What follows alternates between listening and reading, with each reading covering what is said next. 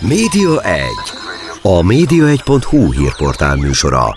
Mi történik a tévék, a rádiók, az online sajtó és nyomtatott lapok világában? Kiderül a Média 1 műsorából. A mikrofonnál Szalai Dániel.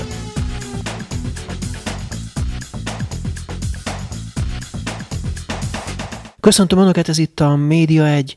Ezúttal nem a stúdióból, hanem Jusz Lászlótól jelentkezünk. Jusz László televíziós újságíró, és egyébként több könyvnek is ugye a szerzője. És most az egyik könyv, ami, ami különösen aktuális itt a Pegasus megfigyelési ügy kapcsán, és ezt köz, el is kezdted közzétenni nálunk a, a Média egyen, és részben ez is a beszélgetésünknek az apropója, Ugye ez a beszélgetés a 98-99-es megfigyelési ügyről szól, és arról, hogy annak idején te, aki a Kriminális című műsornak és a Kriminális című lapnak voltál a főszerkesztője, hogy jártál annak idején a, az egész ügyet, amikor elkezdted annak idején föltárni, de akkor kezdjük szerintem a KH-tól, kezdjük az elejétől azok számára, akik annak idején nem követték az eseményeket hogy indult ez az egész megfigyelési ügy, és hogyan jutottál el oda, hogy a végén téged őrizetbe vett a rendőrség, a szerkesztőségedet kipakolták, és így tovább? Kezdjük úgy, hogy meg, olyan, mint megfigyelési ügy nem létezett, mert megfigyelés nem volt. Pont ez a probléma a dologgal.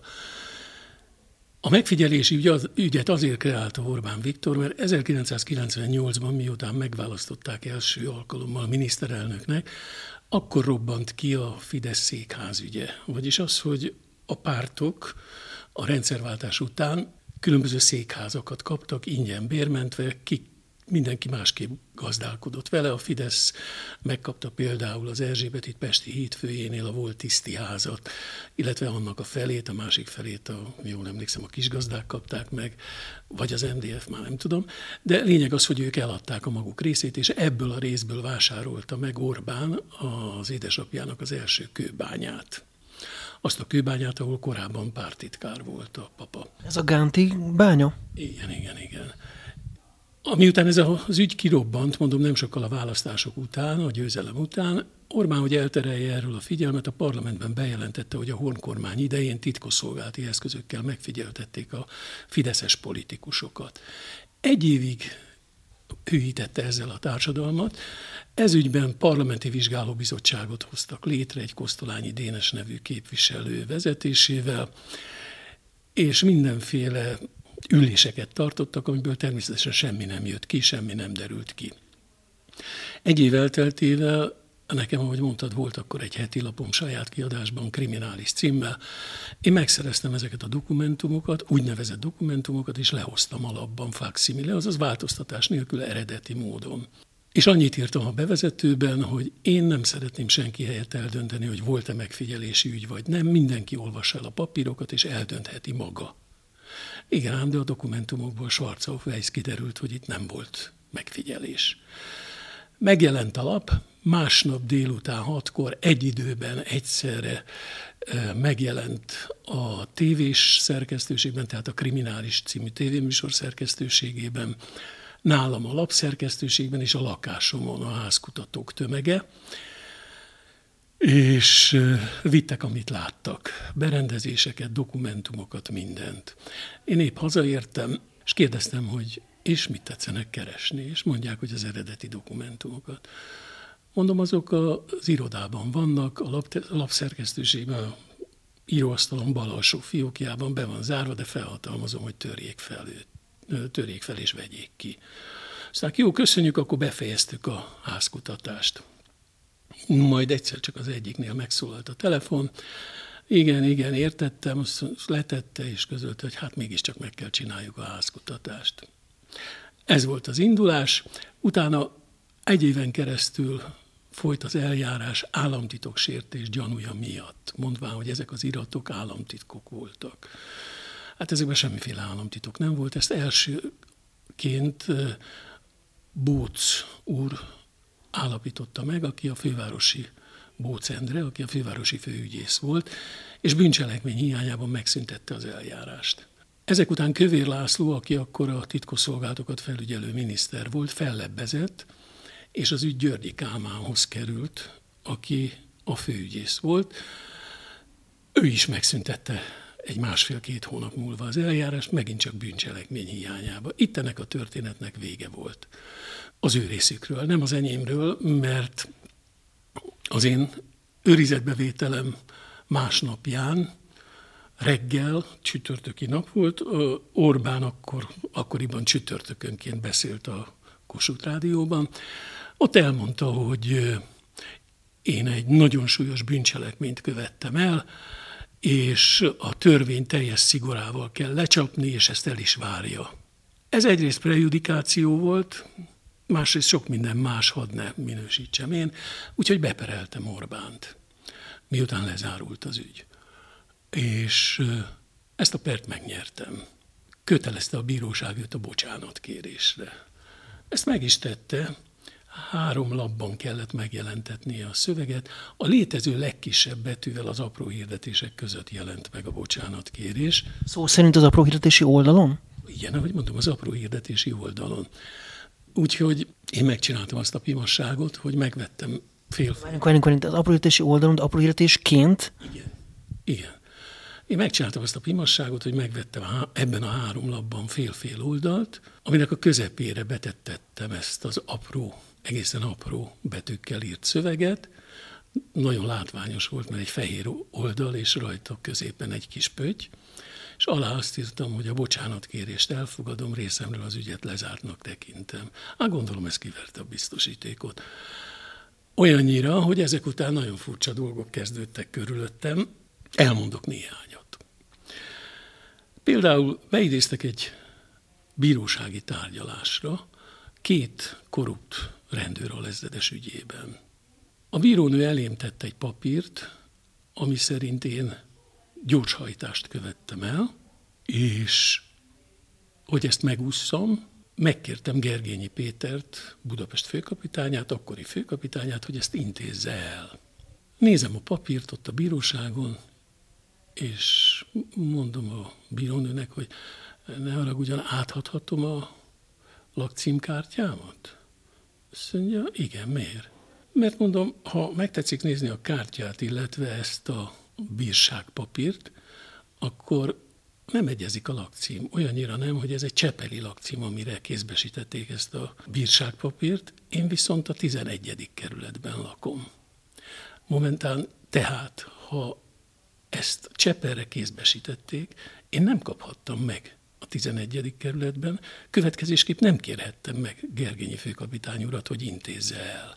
Úgyhogy azt hiszem, kijelenthetem, hogy ez egy hamisítvány. A bírónő ránézett, és azt mondta, köszönjük, hogy itt volt viszontlátásra. Aztán egy másik ügy, hogy egy éjjel egy négyszintes sorházi lakásban laktunk. Én a földszinten aludtam, mert beteg voltam, nem akartam összekőgni a családot, és ennek a szobának üvegfala volt a kert felé. És egyszer csak arra ébredtem, hogy motoszkálás és elemlámpa. Hú, mondom, ez komoly dolog. Ugye fegyverem nem volt, mert bevonták. Még amikor a, az őrizetbevételed volt, igen. Igen, igen, igen. Akkor útlevelet, fegyvert, mindent bevontak. És fölszaladtam az asszonyhoz, hogy hívja a rendőrséget. Én magamhoz vettem egy kést a konyhában. A konyhának az ablaka előre nézett az utca felé, tehát nem a kert felé, és azt látom, hogy kinézek, hogy ott is mászik be egy pali a kerítésen. Kinyitottam a bejárati ajtót, ráordítottam, megijedt, vissza a kerítésre és ki az utcára. Én reflexből odavágtam a kést, hál' Istennek nem találtam el, a kerítésbe állt bele, és a pali elfutott. Igen, ám, de jöttek a rendőrök, és miután éjjel egy óra volt, ez a pali a gazdagrét felé futott el, három perc múlva elkapták, és jöttek vissza.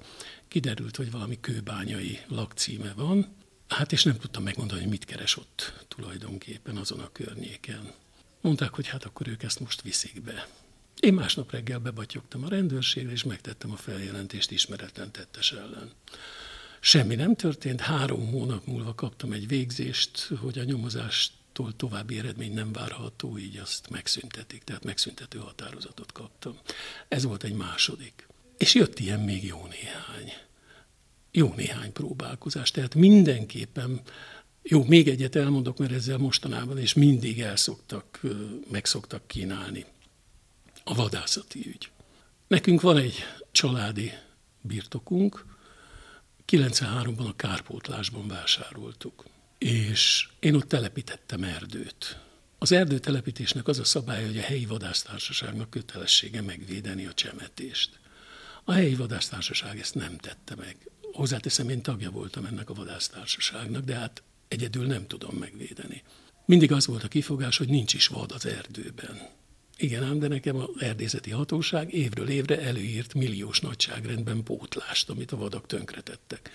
Ezt meguntam a harmadik évben, kimentem egy tanúval, kilőttem egy nyulat és egy őzet, és bevittem, hogy itt van, ami nincs. És ebből kreálták utána azt a bizonyos dolgot, hogy én nyulat, meg őzet loptam. Volt egy olyan bírósági eljárás, amiben nem volt egyetlen egy törvényes ellem sem. Tehát hiába kértük a hangfelvétel készítését, hiába kértünk bármit, semmire nem adtak lehetőséget. Teljesen világos volt, hogy csak arról szól a dolog, hogy bemocskolhassanak, hogy minél tovább lehessen ezt a dolgot hangoztatni, és minél tovább lehessen színezni. Úgyhogy végül is az ügyvédem tanácsa az volt, ha hagyjuk el az egészet, felejtsük el. Utólag látom, hogy hiba volt, igenis fellebbezni kellett volna, és tovább menni, mert ez azóta is él, időnként előhozzák ezt az ügyet, ami nem volt ügy. Hozzáteszem még egyszer, van vadászati engedélyem, a saját területemen voltam, a saját vadásztársaságomnál, és úgynevezett vadkár elhárítást végeztem. Ennyi. Hogyha visszaugrunk még egy kicsit az elejére, hogy a megfigyelési ügy és a dokumentumok közzétételére, amikor ezeket közzétetted, akkor számítottál rá, hogy ilyen következményei lesznek, hogy kijönnek házkutatás, elbocsátás, és így tovább? Nem, addig erre nem volt, ilyesmire nem volt példa. Legalábbis amióta én akkor a pályán voltam, tehát a 70-es évek elejétől ilyesmire nem volt példa soha.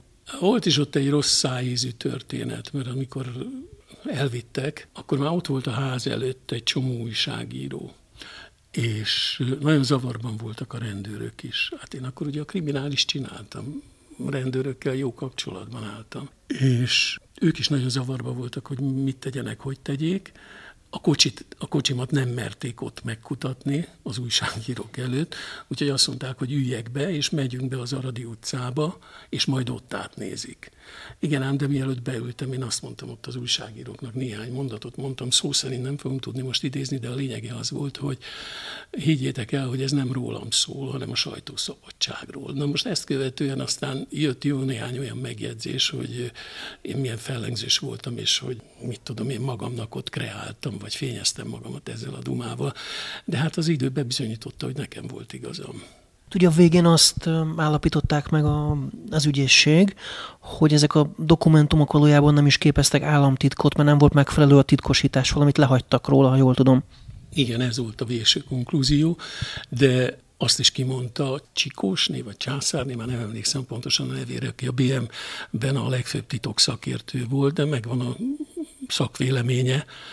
Azt hiszem ebben a könyvben is benne van, tehát hogyha valaki követni fog titeket, akkor találkozik vele, amiben leírja, hogy tartalmilag sincs benne, nem volt a dokumentumokban semmi olyan, amit, amire bármiféle titok ráhúzható lett volna. Egyébként pontosan mik voltak ezek az információk? Tehát mi jelent meg ez a bizottsági ülésnek a tartalma? Nem, hanem azok a dokumentumok, amiket az Orbán a bizottság elé bevitt. Ami elvileg bizonyíthatta volna az, hogy történt megfigyelés, de közben az derült ki ezekből a dokumentumból, hogy nem történt. Így van, így van.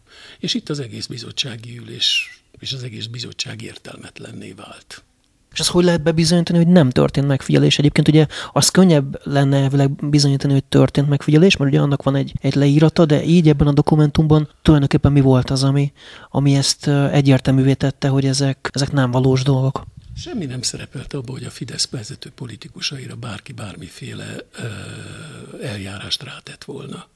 Tehát, hogy lehallgatás vagy megfigyelés lett volna.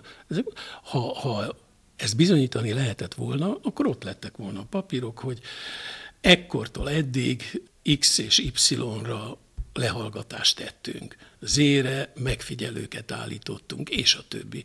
Ilyen nem volt.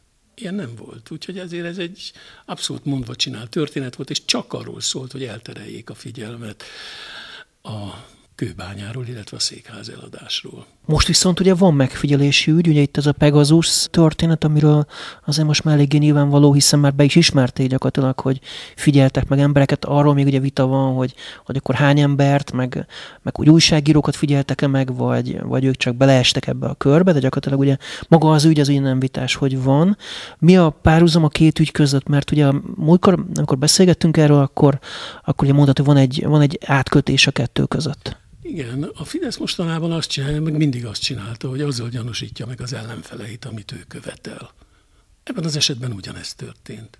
Akkor is meggyanúsította őket, miközben nem csinálták, most meg ők vidáman csinálják. De még visszatérek egy pillanatra, mert én ezek után beindítottam egy pert, nem csak Orbán ellen, hanem a magyar állam ellen is, egy kártérítési pert. Ugyanis itt 60 emberről volt szó. Ez a stábnak a lét? Ez a... Igen, a lapszerkesztőségben és a, kriminál, és a tévéműsor szerkesztőségében. 60 ember, 60 család. És én beindítottam egy kártérítési pert azért, mert nekem a lapnál volt egy előszerződésem a Ringié című svájci kiadóval. Az volt az alaptétele, hogy amennyiben a lap eladott példányszámba eléri évvégéig az 50 ezret, akkor ők megveszik egy nagyon húzós összegért, nem titkolom, érdektelen amúgy, de meg benne is van az is a könyvben, azt hiszem, egy millió svárci franér, és további öt évig köteles vagyok főszerkesztőként vinni. Arról nem beszél, hogy évvégéig el volt adva az összes reklám a. És kilenc lap példány született meg, tehát kilenc hétig tudtunk menni, és a kilencedik héten a postai adatok szerint 54 ezer volt az eladott szám. 54, 50 volt a limit, amit évvégéig kellett volna elérni. Tehát belül voltunk már a határon. Ezért én megindítottam egy kártérítési pert a magyar állam ellen. Nem árulok el titkot, elbuktam. Évekkel később tudtam meg, hogy miért. Hiányzott egy dokumentumunk a perhez. Mi ezt megkértük a legfőbb ügyészségtől. Nem kaptuk meg. Választ se kaptunk. Ezzel szemben évekkel később, és én odadom ezt a papírt most neked, nyugodtan jelentesd meg, évekkel később kezembe került az ügyészségről egy papír, amiben egy Korona Lajos nevű ügyész tesz feljegyzést a fővárosi főügyésznek, és arról szól, hogy ez a bizonyos dokumentum azért nem található a dossziéban, ez egy 99-es papír, azért nem található a dossziéban, mert azt Orbán Viktor miniszterelnök magához kérette. Helyette azon a helyen a dossziéban az ezt igazoló okirat szerepel. És mit tartalmazott ez a dokumentum? Hát én ezt most már nem tudom megmondani, de lényeg az, hogy nekünk ezt kellett volna még benyújtani, és ezt nem tudtuk megtenni. Tehát a kártérítési pernél ez egy nagyon fontos bizonyíték lehetett volna arra, hogy, hogy valamilyen törvénytelenség történt, de pont ezt kikérte a, az akkori miniszterelnök Orbán Viktor. Így van. És soha többé nem láttuk. Azóta sem? Vagy azóta most már előkerült? Nem. Nem. Utána, amikor a megyesi kormány jött, akkor én megpróbálkoztam a miniszterelnökségen még egyszer ezt megszerezni. Hetekig keresgették, de nem találták. Magyarán onnan is elvitte. Érdekes. Érdekes, én szerintem. Én szerintem ez több, mint érdekes, ez totálisan törvénytelen. Hogy élted meg ezt az egész ügyet akkor? Tehát amikor mondjuk délután, amikor elvittek a rendőrök, akkor megbilincseltek egyetlen? Hogy, hogy zárult ez az egész? Mondom, ott mindenki zavarban volt. Ők is, én is, mert ez még nem fordult elő velem. Sok minden igen, de ez nem. És, és nem tudtam, hogy mi lesz. Egész egyszerűen nem tudtam. Azt éreztem, hogy úszni kell az árral, még hozzá tempósan, hogy el nem erüljek.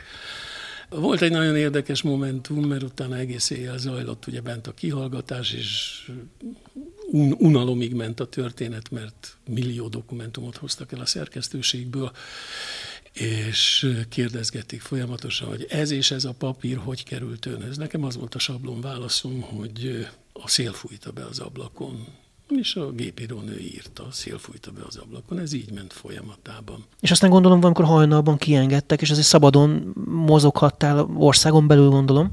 Hát de csak az országon belül. mert hogy útlevél nem volt, de nem is nagyon volt kedvem elmenni sehova, mert vártam, hogy valami történjen. De hát ez nem arról szólt, hogy gyorsan le akarják zárni, hanem ez arról szólt, hogy hosszan-hosszan kell ezt a történetet folytatni és ragozni a médiában, és rajta keresztül megfélemlíteni az összes többi nagypofájú újságírót. Mennyi ideig tartott ez az eljárás? Ez 99-ig, tehát egy évig tartott. Egy év után, amikor már a Györgyi Kálmán is lezárta. Megjegyzem, nem sokkal ezután mind a két embert, tehát a Bócendrét is és Györgyi Kálmánt is menesztették. És nem állítom, hogy emiatt, de hogy volt összefüggés, abban nagyon biztos vagyok. Egy év után, amikor lezárták, akkor Meruk József kollégával, aki egyébként a lapnak volt az egyik szerkesztője, Lementünk a vidéki tanyára, ott leültünk egy hétvégén, és péntektől hétfőig megírtuk ezt a könyvet, ami nálatok most jön. És ezt magánkiadásba ki is adtam. Két vagy három héttel ezt követően. És aztán a könyv kapcsán már nem indult újabb eljárás, gondolom. Tehát abban is ugye közöltétek ezeket a dokumentumokat, és akkor már nem tekintették ezt aggályosnak, nem próbáltak ezzel semmit utána támadni. Hogy élted meg tényleg ezt az egész időszakot? Volt benned félelem, hogy ebből, ebből még valami komolyabb történet is lehet, hogy a végén tényleg bevisznek, és, és ott tartanak? Nem, mert semmiféle jogalap nem volt. Tudom, hogy ez nem számít náluk, de ez túl nagy port vert fel ahhoz akkor, hogy megkockáztassanak egy ilyen lépést. És ez már nem, nem kellett, azt hiszem. Azért próbálkoztak minden mással. Sajtó veled volt? Támogattak ebben, vagy, vagy inkább elindultak a negatív cikkek, és elkezdtek bírálni? Nem, a sajtó érdekes módon akkor életemben először majdnem egységesen állt ki, és volt egy-két parlamenti képviselő, aki szintén, és ami még izgalmasabb volt, hogy a nemzetközi visszhang ennek milyen kemény volt. Tehát a német külügyminiszter, az amerikai külügyminiszter helyettes, ilyen nagyságrendű emberek írtak leveleket és szóltak hozzá a történethez, de hát ez nem számított, ahogy most se számítana. Ilyen időtávlatában el lehet árulni, hogy hogy fújta be a szél ezeket a dokumentumokat, vagy, vagy ezt inkább ne firtassam? Hát firtathatod, de úgyse fogom elmondani. Oké, nyilván ezt tisztelemben tartjuk, hiszen a újságírónak a forrása a legnagyobb értéke, de mondtam, hát ha már az idő az lehetővé teszi ezt a, ennek az ismertetését. És aztán, hogyha időben most ugrunk egy nagyot, most például pár évvel ezelőtt ugye azzal vettek téged elő, valamelyik sajtótermékben láttam, és most, ahogy elkezdtük a könyvedet föltenni, jöttek ilyen kommentek, hogy hát, hogy te a Russia Today-nak lettél volna itt a magyar munkatársa, vezetője, valamilyen, még a fizetést is ott írták. Ez azért meglepett, hiszen azért a Russia Today ugye inkább putyinista tartalomról híres, te pedig láthatóan nem vagy Orbán Viktor barátja. Tehát itt érzek egy elég erős ellentmondást, hogy akkor te lettél volna az Orbán barát médiának a munkatársa? Hogy van ez? Mert hogy amit ott lehoztak, valami feljegyzés, valami jegyzőkönyv, hogy ti erről tárgyaltatok, ez akkor valós volt, vagy valótlan? Ennek is megvan a maga története. A történet az, hogy nagyon sok barátom van szerte a világon, Moszkvában is, nem titok. És volt egy ilyen megkeresés, de ők azt nem tudták, hogy ez miért összeférhetetlen ez a dolog is került egy pillanat alatt a napi rendről, de, de aztán ezt másképp fogták itt fel. De mondok neked valamit, itt elég egy szó, és már is hírbe kerülsz. Amikor jött a megyesi kormány, előtte ne tud meg, két, két és fél vagy három hónappal előtte már itt úgy csörgött a telefon percenként, hogy ezt elképzelni nem tudod. Ugyanis elterjedt, hogy én leszek a tévé elnöke. Nem volt ilyen ambíciót semmi? Soha. Soha. Én alkalmatlan vagyok ilyenre. Aki ismer, az pontosan tudja, mert egyrészt indulatos vagyok, másrészt túl hirtelen. Tehát nem, nem, nem vagyok jó. Harmadrészt meg, hogy mondjam, nem vagyok elég kegyetlen hozzá. Tehát az emberekkel, a kollégákkal, a munkatársakkal nem vagyok kegyetlen. Nekem nagyon-nagyon komoly problémát okozott például az, hogy ha valaki, ugye az volt mindig a stratégiám a szerkesztőségekben, hogy nálunk mindenkinek van egy dobása. Én ezt hirdettem. Bárki, aki bejön, van egy dobása. Ha jó, akkor maradhat, ha nem, akkor elköszönünk. Én sose tudtam megmondani azt, hogy akkor kösszevasz. Ezt másnak hagytam ezt a feladatot. Most visszatérve erre a Rása akkor mi, mi volt ebből a, a valóság? Semmi az ég a világon. Az, hogy tárgyaltatok, az, az sem valós? Még egyszer mondom, hogy világos legyen. Egy haverom volt, akinek az ötlete volt ez, ő próbálta ezt elhinteni. Ott is, meg itt is. De én erre sosem mondtam neki semmit. És nem is, hát természetesen ebbe én nem fértem volna bele. És hogyha mondjuk eljutunk az első komoly tárgyalásig, ami kizárt lett volna, hogy eljussunk, mert én tudtam, hogy mi a D. De ha eljutunk az első komoly tárgyalásig, akkor az ott valóban döntő helyzetben lévők rájöttek volna egy perc alatt, hogy ez egy tévedés. Így akartál információt szerezni arról, hogy a Russia Today-nek mik a, mik a tervei? Én nem akartam, még egyszer mondom, egy haver hozott össze, akart összehozni, de senkivel nem jöttem össze.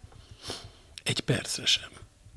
Másik ilyen, amit ugye előszedtek a kommentelők, hogy erős, akkor kicsit beszéltünk, volt ez az óra történet, a, ugye Portik nyilatkozott. Ez egy ugyanolyan lejáratás játék, mint a többi.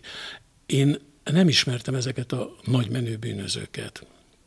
Volt a szerkesztőségben egy fiú, nem mondom a nevét, akinek rendőrségi előzmény volt az életében. Ezeket a riportokat ő csinálta, nem én. Így én nem is ismertem meg ezeket az embereket. Tehát nem találkoztam velük személyesen. Azzal, akivel hírbe hoztak ezzel az óraügyben, az Portik Tamás volt, akivel jóval a kriminális után, de évekkel a kriminális után egyszer véletlenül jöttem össze, a belvárosban találkoztam vele. Először nem is tudtam hirtelen, hogy ki ő, de aztán kapcsoltam, meg képekről láttam. És akkor beszéltem vele.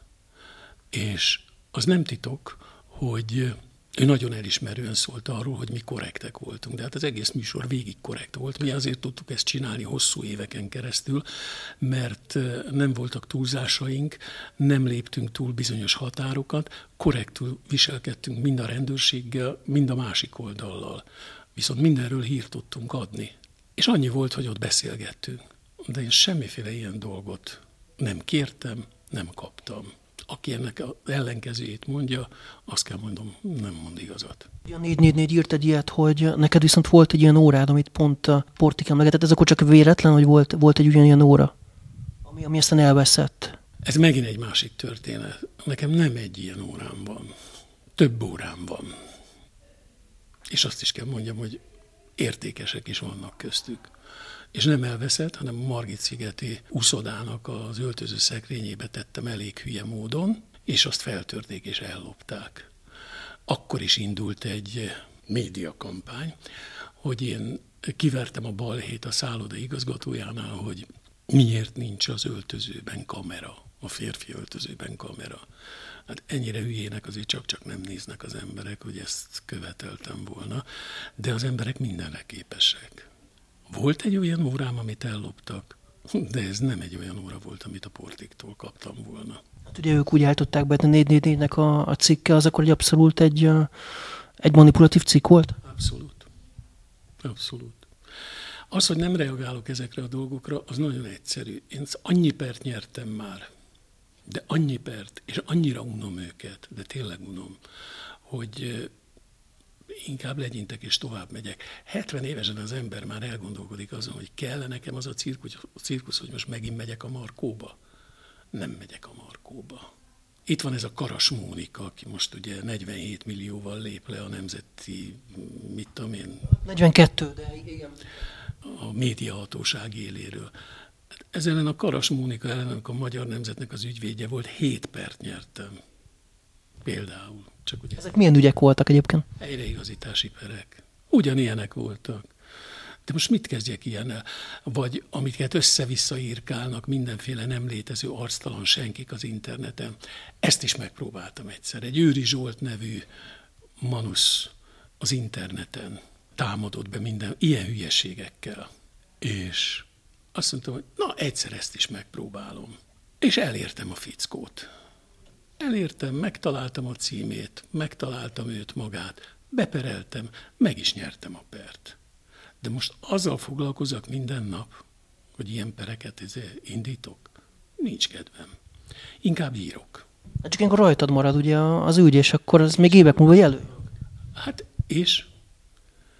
Ezen megmondom neked, ezen a beszélgetésen is sokat gondolkodtam, hogy beálljak-e vagy ne a ringbe, mert mindig azt mondtam, hogy nem a hír szeretnék lenni, hanem a hírhozója. És itt most végül is én lettem a hír erre a 45 percre, de itt és most megígérem neked és mindenkinek, hogy ez még egyszer nem fog előfordulni. Mik az elképzeléseid a, a jövőt illetően? Az, hogy egy kerületi tévében jelenhetsz meg jelenleg, ez, ez valamiféle büntetés, vagy nem, nem találsz olyan helyet, ahol sugározzák ezeket a műsorokat, vagy hogy, hogy van ez? Te talál, találnál nekem olyan helyet ebben a mai konstellációban? Nagyon megváltozott a televíziózás. Az a fajta televízió, amit mi csináltunk, az ma már nem igazán létezik. Ez a közszolgálatiság, ez, ezt nem kívánja a piac. Annak idején, amikor a Vitrai stúdió indult, és a Tamás összehívott néhányunkat, és ott a tévében fiatalokat, az egyik első beszélgetésen azt mondta, hogy nagyon becsüljétek meg magatokat, mert a televíziózás kegyelmi korszakában éltek. És akkor én ezt nem értettem. És ma már tudom, hogy miről beszélt. Ez már nem televíziózás, akkor volt az televíziózás. De mondjuk egy ilyen típusú bűnügyi magazinműsorra, mint amit te készítettél, a kriminális? Kizárt ma már. Megmondom azt is, hogy miért. Nekünk minden szinten voltak a rendőrségnél kapcsolataink. Tehát egy megyei főkapitány helyettesi vagy osztályvezetői szintig, ha bűnügyről volt szó, majdnem mindenkit ismertem. És ha én nem hívtam fel, de valami történt, akkor fölhívott ő.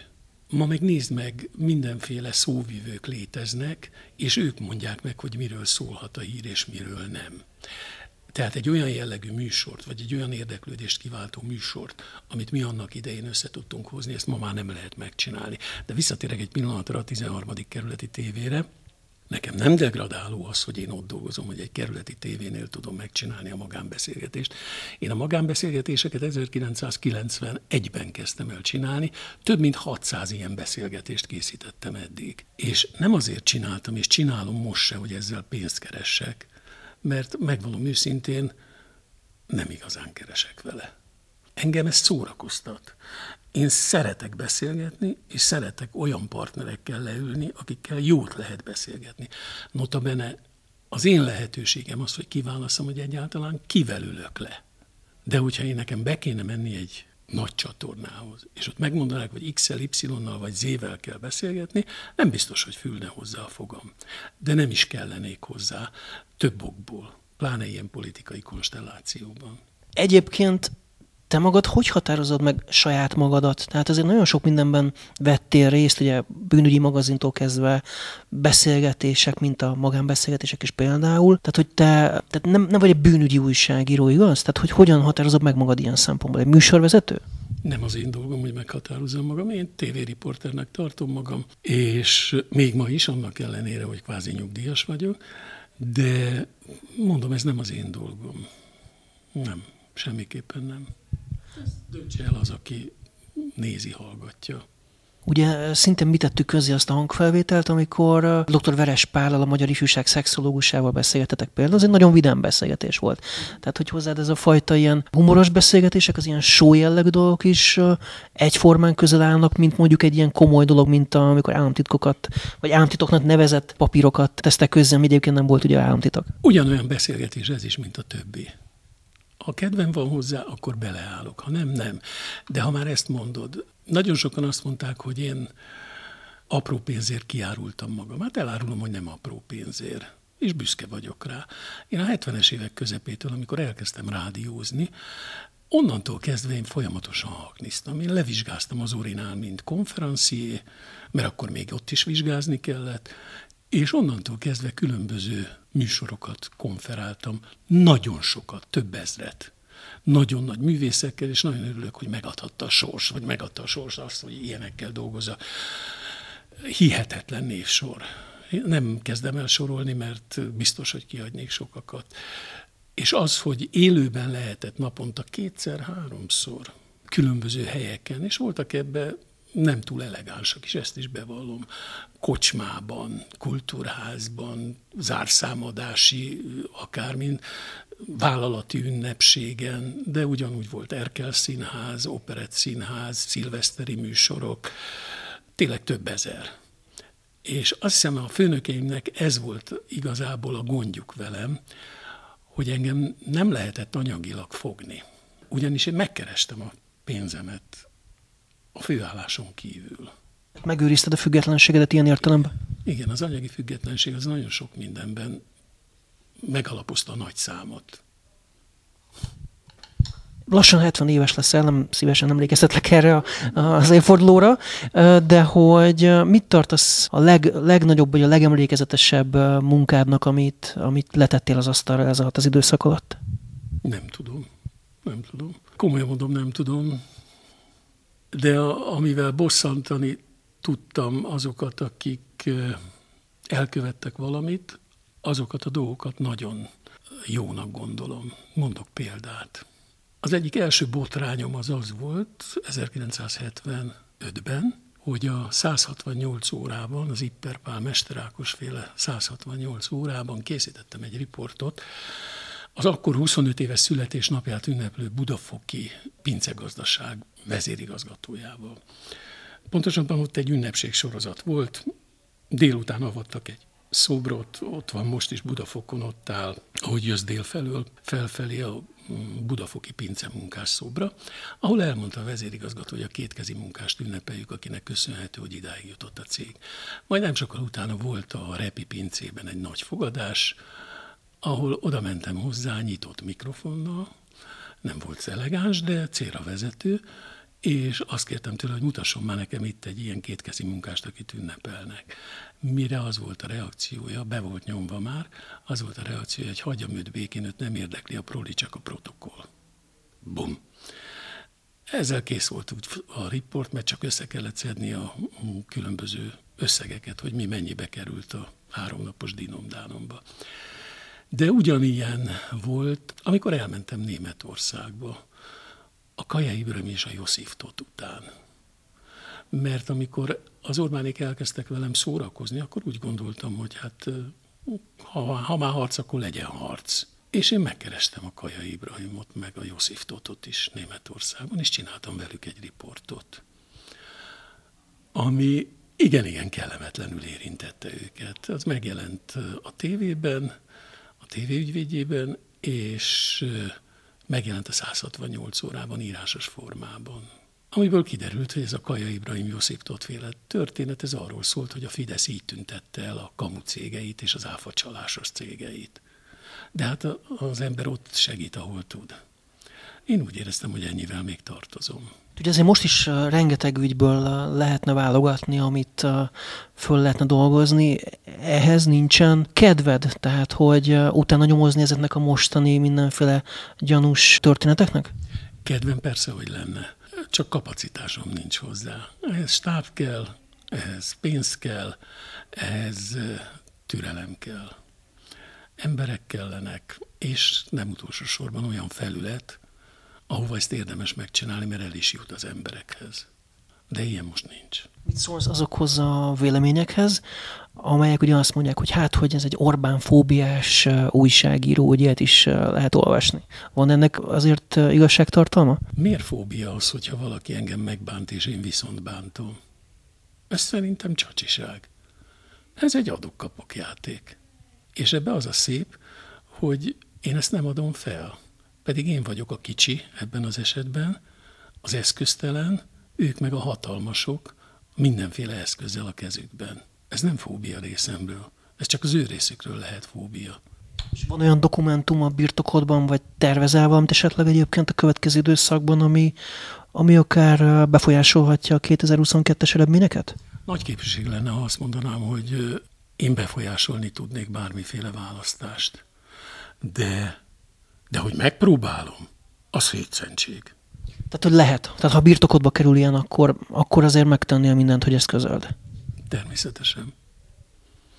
Ennek a Facebook oldalnak, amit én csinálok, ennek a heti elérése 1 millió 600 ezer ember. Azért az tisztességes összeg. És Ezt egy fillér nélkül csak saját szórakoztatásomra csinálom. Miért ne tenném meg ugyanezt akkor, hogyha lehetőségem adódik? Nekem azért még van tartozásom e felé a csapat felé. Hogyha választhatnál egyébként, hogy mondjuk a kriminálist vagy a TV ügyvédjét folytasd, de akkor melyik lenne a kettő között az, amelyiket választanád? Hát a kriminális mondtam már, hogy lehetetlen lenne úgy folytatni, ahogy. A tévéügyvédjét meg azért folytatnám, mert az a kis emberekért harcolt. És azt mondhatjuk, hogy ez volt a kedvenced, vagy a... Igen, ezt nagyon szerettem. Nagyon szerettem. Hogy annak idején te hogy lettél televíziós, és egyetem hogy csöppentél ebbe bele annak idején tényleg a, egy teljesen más rendszerbe, hogy lehetett itt bekerülni, és aztán tényleg nagy tévés koponyákkal voltál együtt. Én 16 éves korom óta újságíró akarok lenni, vagy akartam lenni. És családunkban volt egy közeli jó barát, úgy hívták, hogy Zsombor János, ő a hétfői híreknek, az akkor létező hétfői hírek nevű félig meddig bulvárlapnak volt a főszerkesztő helyettese, és a Baló Gyurinak a pappája volt a főszerkesztő. És ott jelent meg az első írásom, és onnantól kezdve én csak erre mentem. És amikor leérettségiztem, a jogra jelentkeztem, de azon a nyáron mi a szüleimmel voltunk in Bulgáriában nyaralni, és ott megismerkedtem egy leányjal, ami egy szerencsés ismerkedés volt, és amikor hazajöttem, akkor az esti hírlapnál külsőztem éppen, és ott közölték, hogy van két moszkvai és egy szófiai ösztöndi. Hát a moszkvaira ráugrott mindenki. Én meg az előbbi indítatásnál fogva úgy döntöttem, hogy Szófia, és oda más nem is jelentkezett, csak én. Így kerültem ki egy újságíró szakra, de egy fél év után rájöttem, hogy annak ott sok értelme nincs, és átmentem nyelvszakra. És végül is nyelv, bolgár, orosz, angol nyelven végeztem. És miért pont tévé?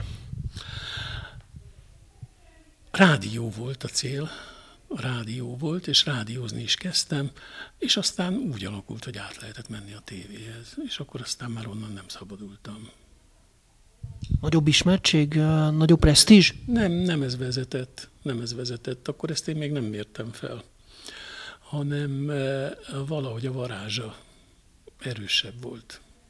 De közben csináltam tovább a rádióműsorokat, 20-as stúdiókat a Kovalik Mártával, sok mindent csináltam továbbra is a rádióban is, ameddig lehetett végig.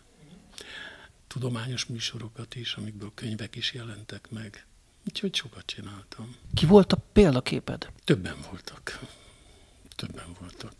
Hát az Ippermester kettőst már mondtam, természetesen Vitrai, és, és a Kovalik Karcsi. Vitraival tartjátok mai napig a kapcsolatot is? Persze, persze. Mondhatjuk, hogy barátod? Igen. Remélem, hogy ezzel nem sértem meg.